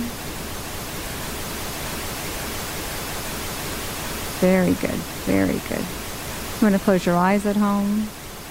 Put your head back if you want to. Just breathe deeply. That's great. Take a couple more deep breaths. Slowly. Inhale, that's right. Exhale. Good. Every time you exhale, you go a little deeper. That's great. That's great. All right, so let's get started. I'll give you your coordinates. All right, do we lose the music now, the pink noise? We can do that, yeah. Okay, that's great. Pink noise. That was the extended dance mix. That's available on LP, I'm sure, somewhere. Okay, so our coordinates... Your coordinates are pinky on the page, hand off the paper. Okay, so I'm resting my hand on my pinky. Okay, give me the coordinates. Right. Your coordinates are 2690... And underneath you will write 1651. At the end of the one, you draw a little squiggle out, your radiogram, in 1 second, and you're done. All right. Do I need to write my start time down now? Yes, let's do that. Okay. It is 12:32. Okay, great. 12:32 works. Well, or if you prefer military time, that would be just... no, it's all right. No, it's confusing. 24:32. Okay. Well, David Morehouse was, ex-military. Oh, I know. I love that about him. It's wonderful. 12:32.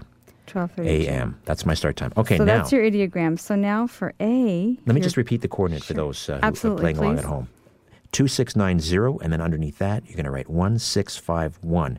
And once you finish making that one, don't lift your pen off your paper. Right off the back of that one, let your hand take it and go across where you will. Okay. That's right. So now, section A, we're going to describe the ideogram that I've just constructed. Well, it kind of goes down, and then it goes horizontal. And this is yours. Everyone's got their own. That's right. And then it goes down again. Is that all the detail you need? Like down, horizontal, down? Yeah, just a little bit of detail. Up, down, across, whatever. Across, a couple of details. Kind of bumpy. So you can, And then it just kind of, scoops down, and then it goes up at the end. Yeah, that's great. Perfect. All right, that's perfect. A. Now, B. Now, B is going to be, do you feel, touch it again with your pen? Okay, I need to touch that line. To anywhere? Start at the beginning again, close to the one there. You don't have to draw the one, but just below the one. There you go, right beside the one. You want to start touching it. Kind of, if you want to even close your eyes, do a couple little dots, dot, dot, like you're kind of, walking across the line with your pen. You want to think about, is it man-made or natural?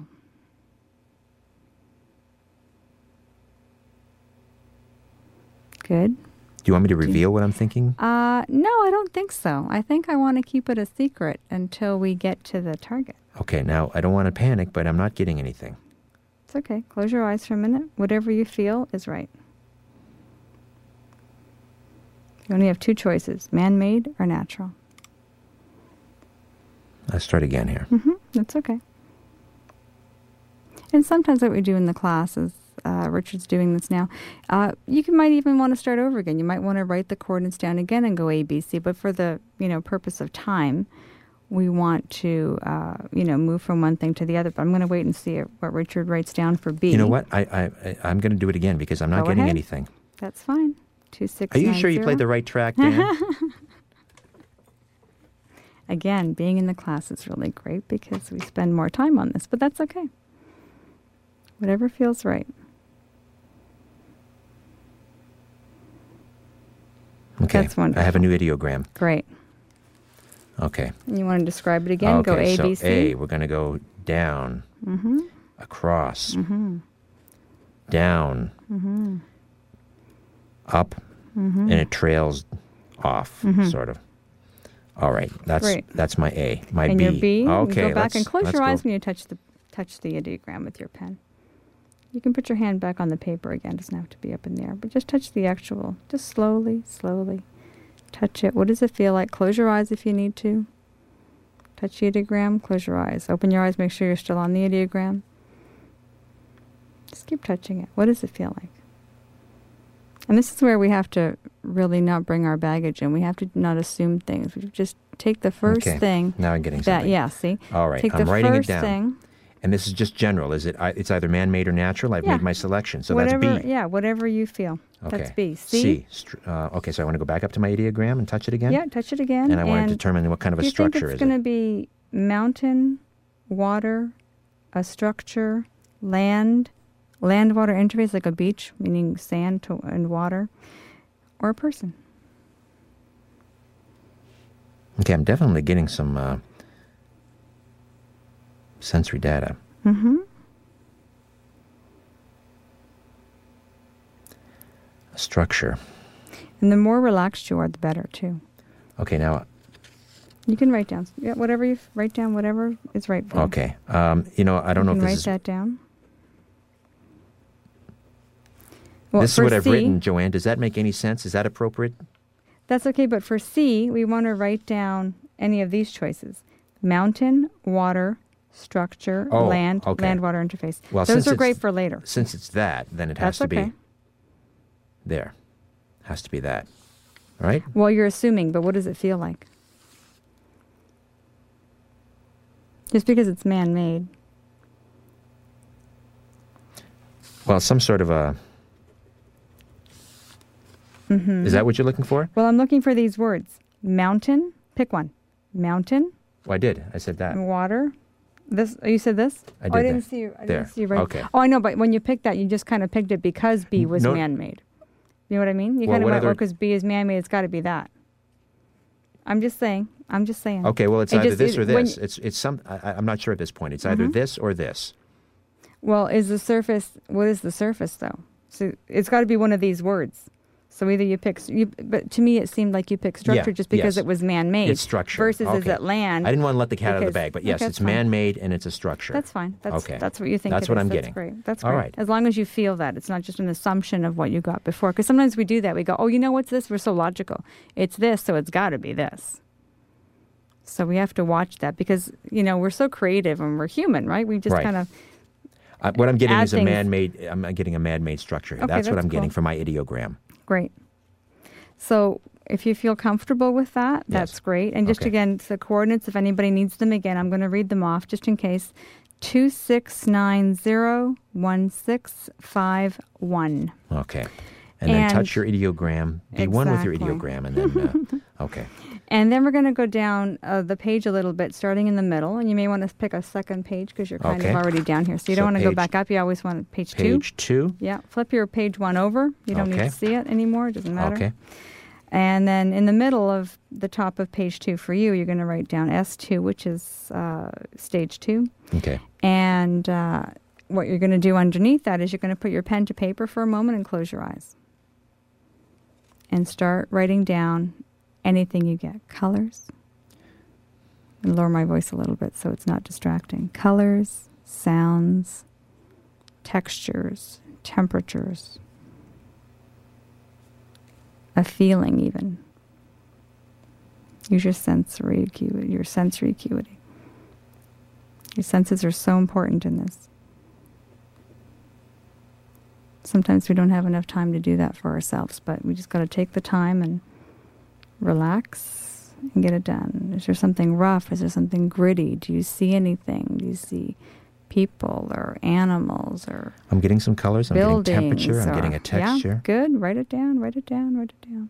And keep your pen to the paper when you're not writing because that keeps you connected to the target. It's very important. And whatever you're getting is great. There was one time we did a target and all I got was 2 things. But boy, were they huge for the target. So anything you get is great. Like I said, you get a pink elephant? Great. Write it down. Draw a picture. Feeling a draft. Not in the studio. No, it's not drafty in here. And just close your eyes. Continue doing those dots. Dots. All the way down. Never go back up the page. Go. Keep going down, down, down, down. Is there smooth, soft, grittiness? Interesting. Sleek, cold. Oh, you're smelling. Smelling fresh concrete. Mm. Does that make any sense? I know you can't tell me. You're not going to tell me anything. I'm just going to, you know what? I know I'm letting the cat out of the bag. Can I say what I'm writing down here? No, not yet. No, you'd rather I didn't. No. Okay, I did give away one there. It doesn't matter. All right. Keep writing down. Do you see anything? Do you see the sky? I hear footsteps. Do you see buildings? Okay, I'm not going to write. I'm going to write it down, but not say. Is it nighttime? Is it daytime? Is it morning? Is it raining? Is it snowing like it is outside now? No. Okay. Do I keep going? Yeah, keep going. Okay. Fill the page up. Fill the page up. And you're just writing. What Richard's doing is writing pages. Words in the middle of the page. It's late for me. Words in the middle of the page, just all the way down in a row. These are sensory data, information I'm getting. Yeah, whatever your senses are. Visuals. So, whether it's bright or it's dark, or auditory, which is sounds. Do you hear water? Do you hear people talking? Do you hear vehicles? What do you hear? And be careful not to put words into your head, but I want to just give you an example. For example, for kinesthetic, do you feel anything? Are you touching anything? Are you feeling anything that's hard or soft or smooth or bumpy or rough or gritty? There's more than one texture here. That's okay. Usually there is. Like, you know, look at the room we're sitting in. Look at anywhere you are. There's usually more than one texture. Just keep writing it. And there's no judgment, right? That's the whole idea. No judgment. Excuse me. The less judgmental we are, the better. All the time.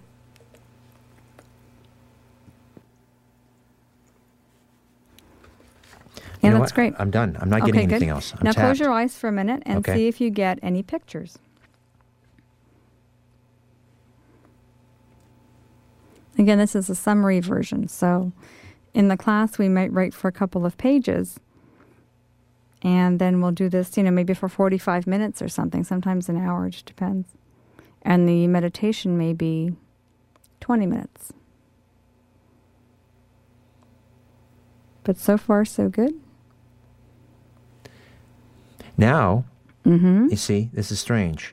I'm not getting a structure now. It's changed. Okay. Whatever you're getting is great. Now I'm seeing...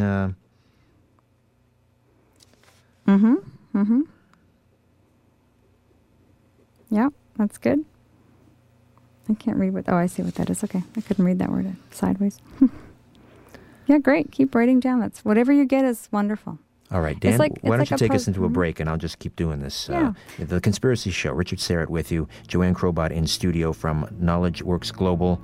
And if you're playing along at home, I hope you're in touch with the target. I'm getting something, but it's quite frankly not making much sense to me. It doesn't matter. We'll keep trying as we take a time out. Back on the other side. Stay with us.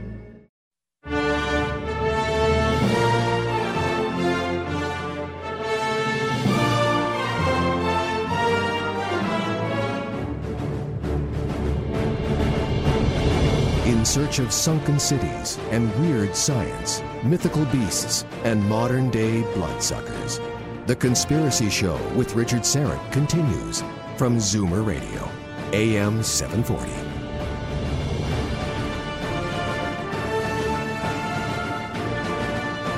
Oh boy, I tell you, I'm getting all sorts of interesting sensory data here, but I don't know if any of this makes sense or connects. First, I had a man-made structure, and now I'm seeing a person, and I'm actually making my first sketch here.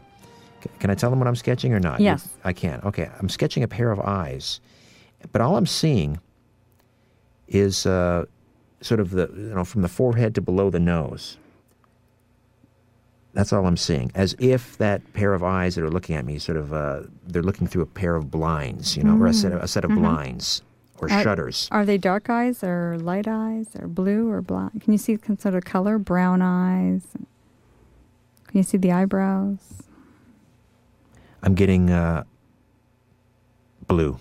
I'm getting blue eyes. You can write that beside the picture. Very pale. That's great. Okay, blue eyes, sort of pale complexion. Mm-hmm. And I get the distinct impression this is an elderly person. Male or female? It's a life form. We don't call it a person officially. Right? It's a life form. Life form.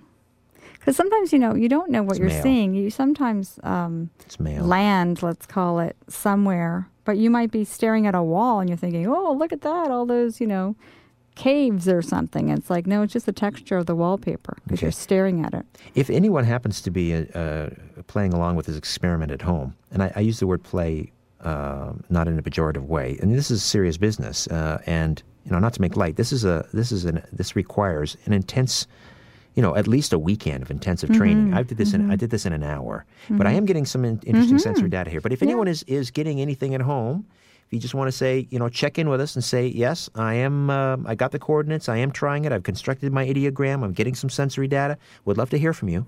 416-360-0740, 360-0740, and the 416 toll-free from out of town from Thunder Bay to the Carolinas, Maine to Minnesota, 866-740-4740. Just like to hear from some fellow remote viewers out there. All right, so I filled up page 2, Joanne. That's great. Start the next page. Flip it over. Okay, page 3. Yeah, flip it over. Start page 3. Okay, now what do I do? More sensory data? Yeah, keep going. You want to keep sketching any pictures? You said you were done with sensory data, but sometimes it comes back, so do whatever feels right. If people that call in, if they want to tell us what they got, too, what I'll do is I'll make like a master sheet of what we got, and then we can match it up. I'm going to draw my stick. I'm going to draw some stick life forms here. Yeah, stick forms are good. Okay, if you can't draw very well. No, and they're just they seem to be, or one of them anyway, sort of working at a table or bent over a desk or something like that. Okay. And again, some of the other things, it's dark, it's cool. Okay. There's a draft. Mm-hmm. There's some greenish light, like an overhead light source. Mm-hmm. The image. Are you indoors or outdoors? You know what? I feel like I'm underground. Oh, interesting. Go write that down too. I think I did. I did. Did on you page write underground? 2. Okay, yeah. I didn't see everything you wrote. Yeah. Oh, yes, you did. You did underground, dark. Yeah. Okay. Okay. Cool. So that's another. Okay. So you want to describe that where that person is? Maybe touch the table. What's the table? Is it wooden? Is it metal?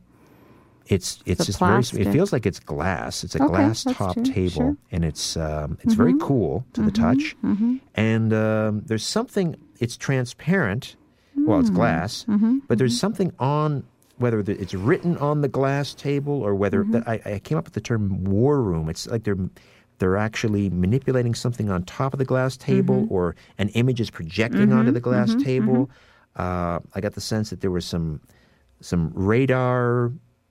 There's some radar in the room, and then every once in a while you just get this image of that pair of eyes, like they're looking through some a set of blinds. Do you see the eyes more than once? Has that come up again, or are you just remembering it? I don't know how to answer that. I don't know if I'm remembering it or whether it's coming up again and again. Yeah. So again, because you're doing a radio show while you're doing this, so it's kind of you're multitasking really well. Yes. Maybe I should have mentioned that with my personal inclemencies. I'm conducting a live radio show while attempting to remote view a hidden target. Oh yeah, that's a new one for me. I haven't seen that one yet. All right. I keep going. Like put your, keep your pen to the middle of the page, dotting the paper, closing your eyes, seeing what else comes up. There might be some more sensory things. Okay, now this is weird. Is there a time of year? Can you tell? This is totally bizarre, and I just have to write it down. But I got keep writing. It looked like a periscope, and it's coming up through the ice. My word, what have you gotten me into here? And again, like you don't know what that is, I feel like I'm in the middle of the Cold War. Yeah. Periscope up through the ice. What else am I getting?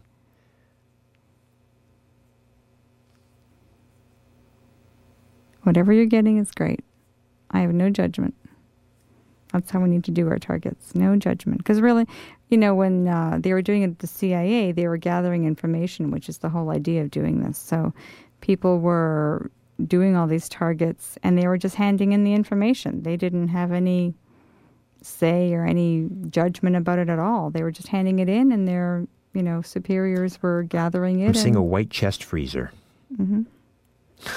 What the? You know, this is gonna, I'm either like way right off. On, and I'm going to set a world record, and I'm going to be recruited by the CIA tomorrow, or I'm going to be laughed and banned from the remote viewing program. But you don't forever. Know what you're seeing. Like, you're calling it a white chest freezer. That's so, you know, it's just some metal white box, right? Yes, it's a white, you're right. You're right. Because again, it's a you're calling it box. Titles, and really you don't know. Okay. It's your additional stuff that you're adding on. Let me grab a call here. Who's calling in from Coburg? Do we have a name? Heather is in Coburg. Hello, Heather. Good morning. I'm doing great. Are you remote viewing along at home? I am. Have you taken a remote viewing course? No, never. No? But you're following along with our instructions? Yes, I have. And you constructed your ideogram, you're touching the ideogram, you're getting sensory data, all of that? Yes. Okay. Okay. Now, I've come up with the idea that it's the, you know, the Knights of the Round Table? Yes. I've got the Round Table. You've seen a round table. Yes, not the knights, but the round table. Just a round table. Because when I was closing my eyes, I got the color of dark wood and a really strong cedar smell. Hmm. And it was beautiful. I love cedar, so I don't know if that has anything to do with it. That's interesting. Normally, I have a very well. They say that your olfactory sense is the most evocative of all your senses. Right. And I'm not getting. Maybe it's because I have a cold, but I have no sense of smell. Oh no, I could smell cedar like crazy. Interesting. Mm. And then it was hard. Of course, which wood would be, but when you rub it, it was very soft at the same time. And I could also get the feeling that it was very old. Hmm. Very interesting. Yeah. And yeah, it was so neat. I love doing it. I could be way out in left field, but it was great. That's great. Whatever you get is wonderful. Like I said, you get a pink elephant, doesn't matter. Okay. Right. I owe you another break here, Dan. Heather in Coburg, thank you.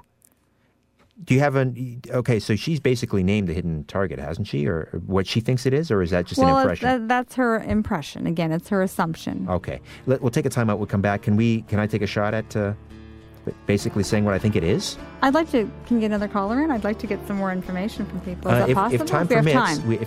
If not, we can just go ahead and do it. Okay. All right. Yes, again, if you've gotten some impressions as a remote viewer at home, 416-360-0740, 866-740-4740. I will reveal, when we come back, what I think the hidden target is here on The Conspiracy Show. My name is Richard Serrett. You're listening to an exclusive podcast of The Conspiracy Show with Richard Serrett. Heard every Sunday night from 11 p.m. to 1 a.m. on Zoomer Radio, the new AM 740.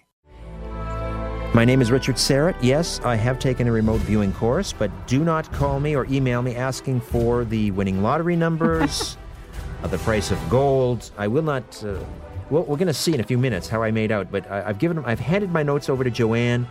You know, I did a little bit of analytic overlay to be sure, because when I saw this white metal object, I said, "Oh, that's a chest freezer." And Joanne says, "Well, be careful. You know, you're overanalyzing it. What is it essentially? It's a white metal box." That's right. That's what I saw. That's right. And then I saw this periscope sticking up out of the ice. Well, no, wait a minute. No, what I saw was some black cylindrical object sticking up out of a white surface, which I interpreted that that to be a periscope sticking up out of the ice. Exactly. You know, just hold on, Mr. Remote Viewer. You know, this isn't. What was that movie with Sean Connery on the submarine, the Russian submarine? Tom Red Clancy. October? No. Red October, yeah. This isn't the hunt for Red October, you know. All right. Let's say hello to Judy in Toronto. Hello, Judy. Hi. Hi. Are you doing a little remote viewing at home? Yes, I am. Did you get some impressions? Yes, I did. Okay. What did you get? At first I felt very, very hot, and then I saw a yellow tulip. A yellow tulip. All right. Then I saw like a green, like a box, like a tank, and what is that thing that comes out of a tank, like the gun? A turret? A gun turret? The gun, yeah. Yes. And I saw a star, and then I saw crocuses. Interesting.